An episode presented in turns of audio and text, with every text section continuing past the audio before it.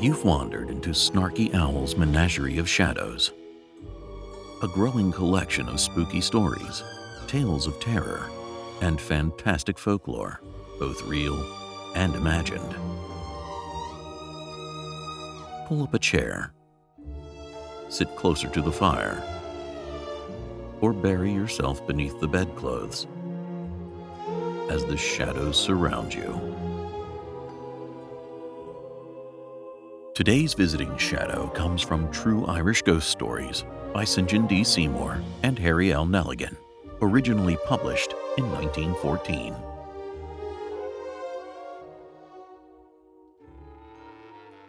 Part 2 of Chapter 1 Haunted Houses in or near Dublin.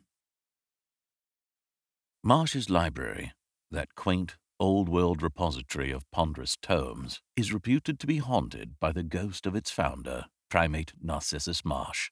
He is said to frequent the inner gallery, which contains what was formerly his own private library. He moves in and out among the cases, taking down books from the shelves and occasionally throwing them down on the reader's desk as if in anger. However, he always leaves things in perfect order.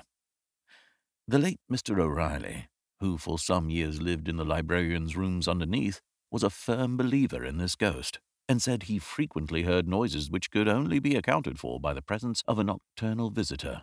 The present tenant is more skeptical. The story goes that Marsh's niece eloped from the palace and was married in a tavern to the curate of Chapelizod. She is reported to have written a note consenting to the elopement, and who had then placed it in one of her uncle's books to which her lover had access and where he found it. As a punishment for his lack of vigilance, the Archbishop is said to be condemned to hunt for the note until he finds it, hence the ghost.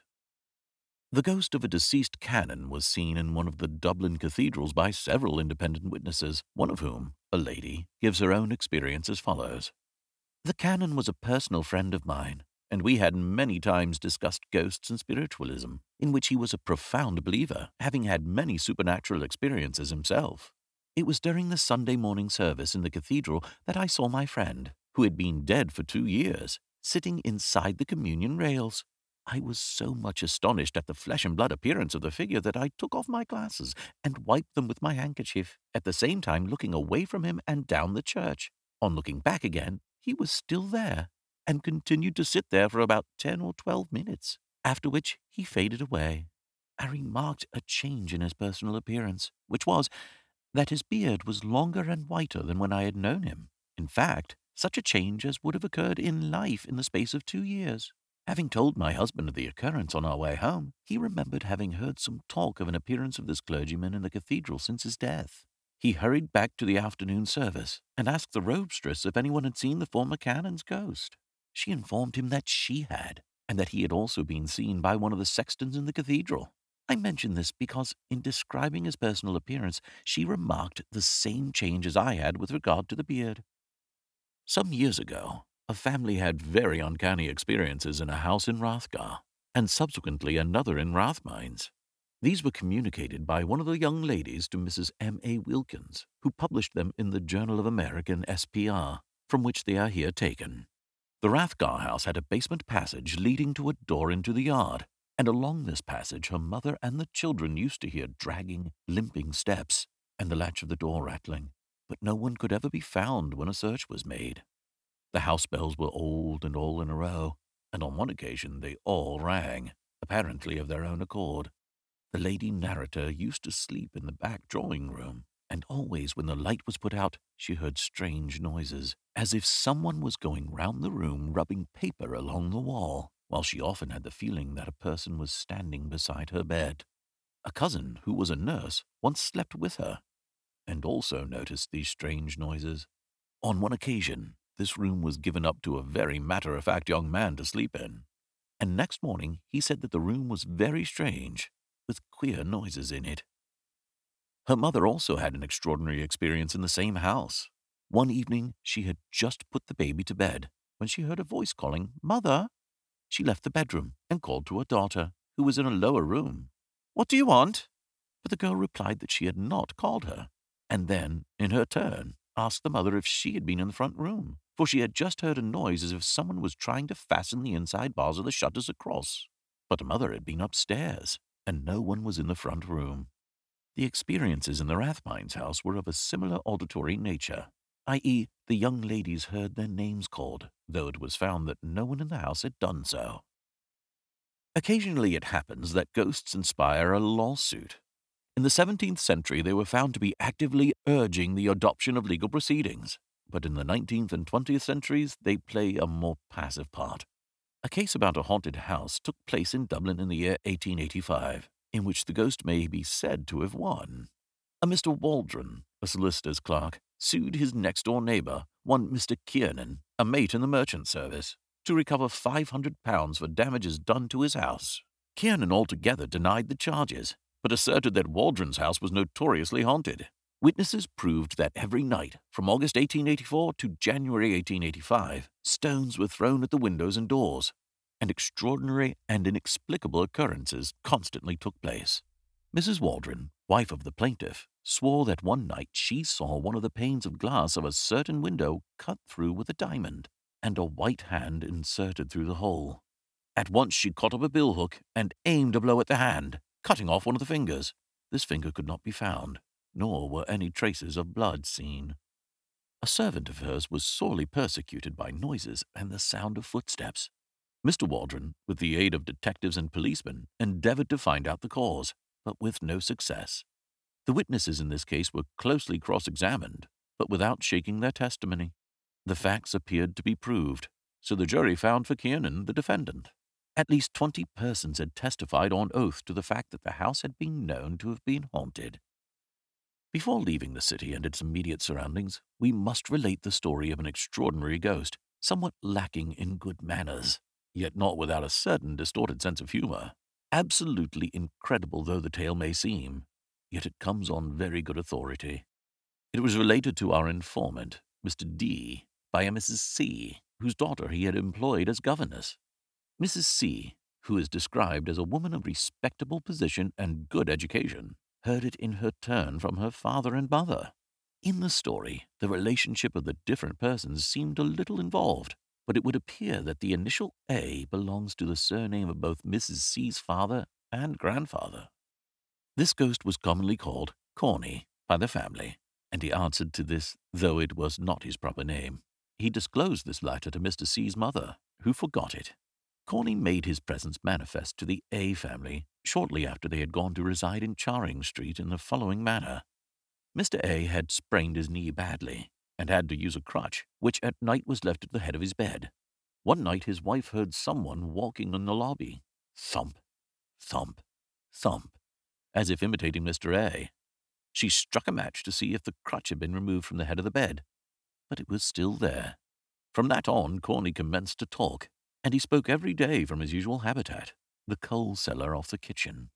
His voice sounded as if it came out of an empty barrel.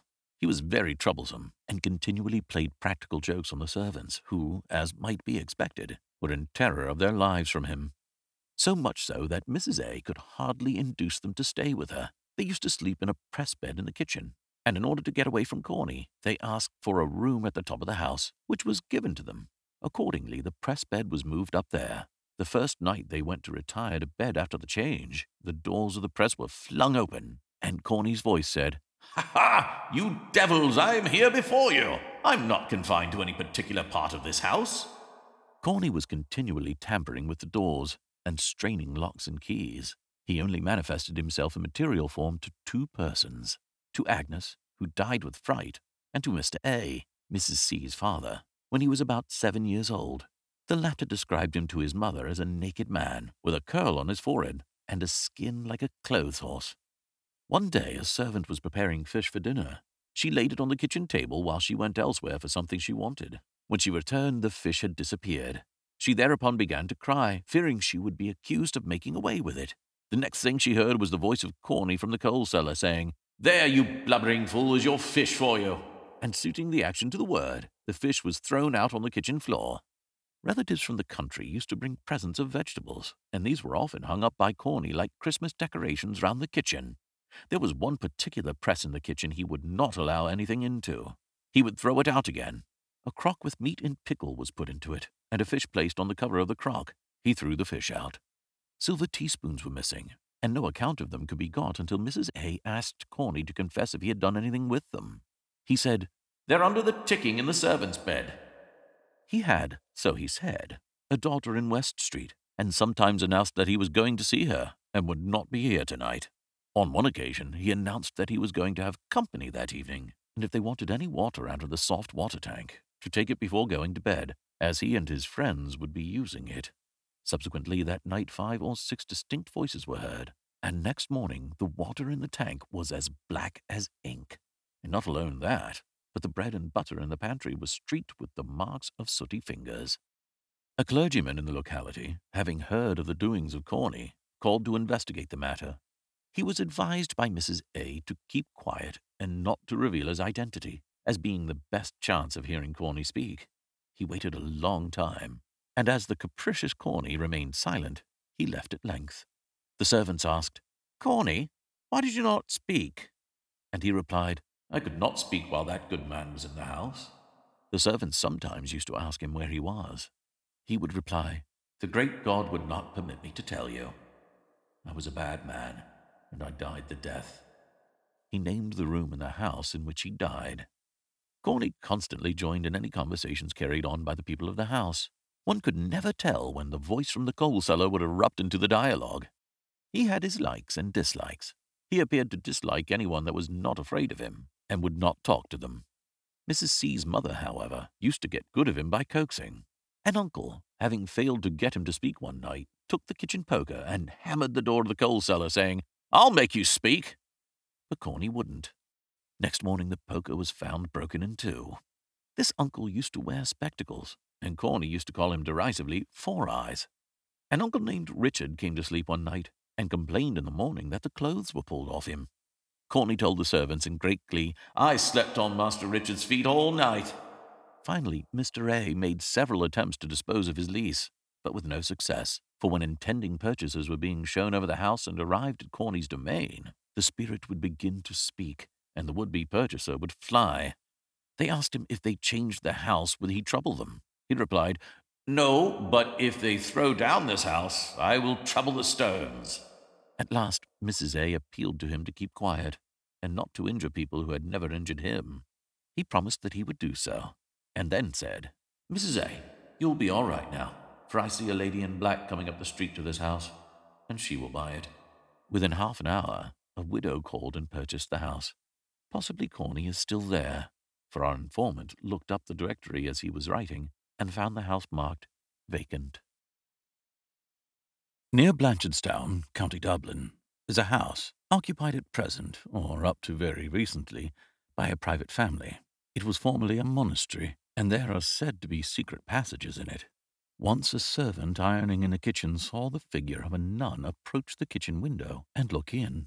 Our informant was also told by a friend now dead, who had it from the lady of the house that once night falls, no doors can be kept closed. If anyone shuts them, almost immediately they are flung open again with the greatest violence and apparent anger. If left open, there is no trouble or noise, but light footsteps are heard, and there is a vague feeling of people passing to and fro. The persons inhabiting the house are matter of fact, unimaginative people who speak of this as if it were an everyday affair, so long as we leave the doors unclosed, they don't harm us. Why should we be afraid of them? Mrs. Murphy said. Truly a most philosophical attitude to adopt. A haunted house in Kingstown, County Dublin, was investigated by Professor W. Barrett and Professor Henry Sidgwick. The story is singularly well attested, as one might expect from its being inserted in the pages of the Proceedings SPR, as the apparition was seen on three distinct occasions, and by three separate persons who were all personally known to the above gentleman. The house in which the following occurrences took place is described as being a very old one, with unusually thick walls. The lady saw her strange visitant in her bedroom.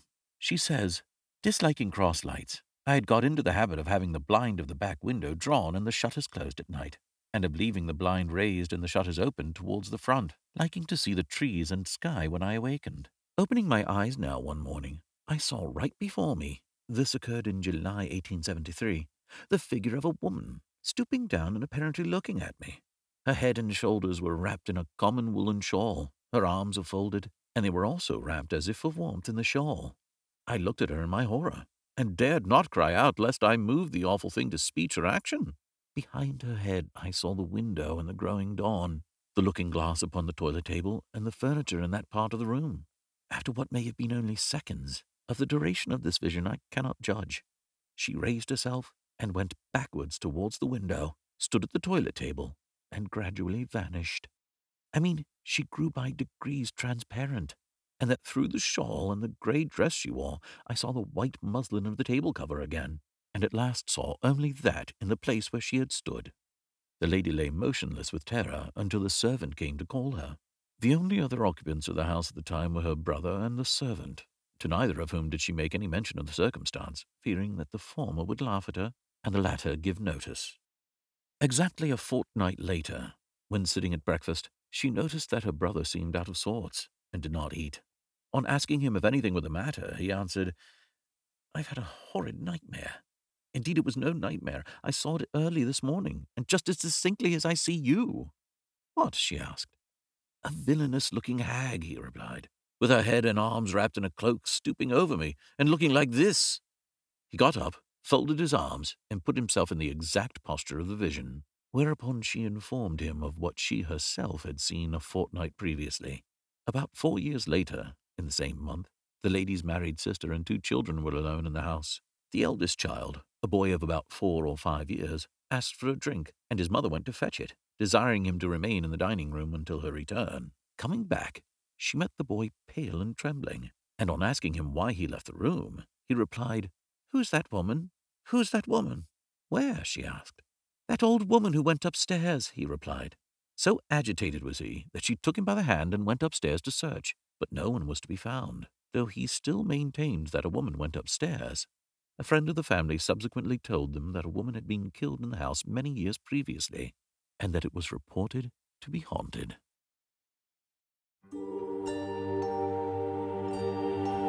Thank you for listening to this episode of Snarky Owl's Menagerie of Shadows.